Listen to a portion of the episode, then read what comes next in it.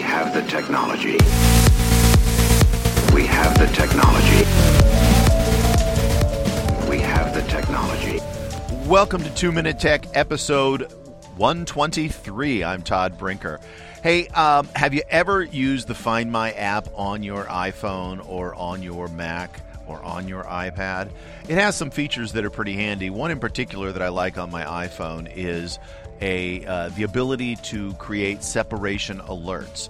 What this is is it means that if you leave something behind, it'll notify you as you're walking away.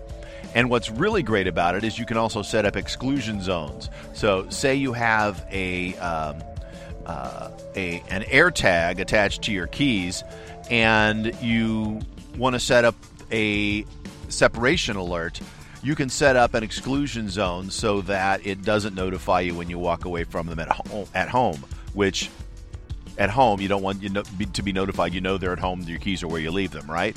Uh, maybe you do want a notification alert if you're one of those people who keeps losing your uh, keys in the couch. Either way, the way to do that is um, go to the Find My app and tap on Devices at the bottom. Then tap into a device and look under notifications, and then you can select notify when left behind. Um, then again, very specifically, um, you can activate an exclusion zone.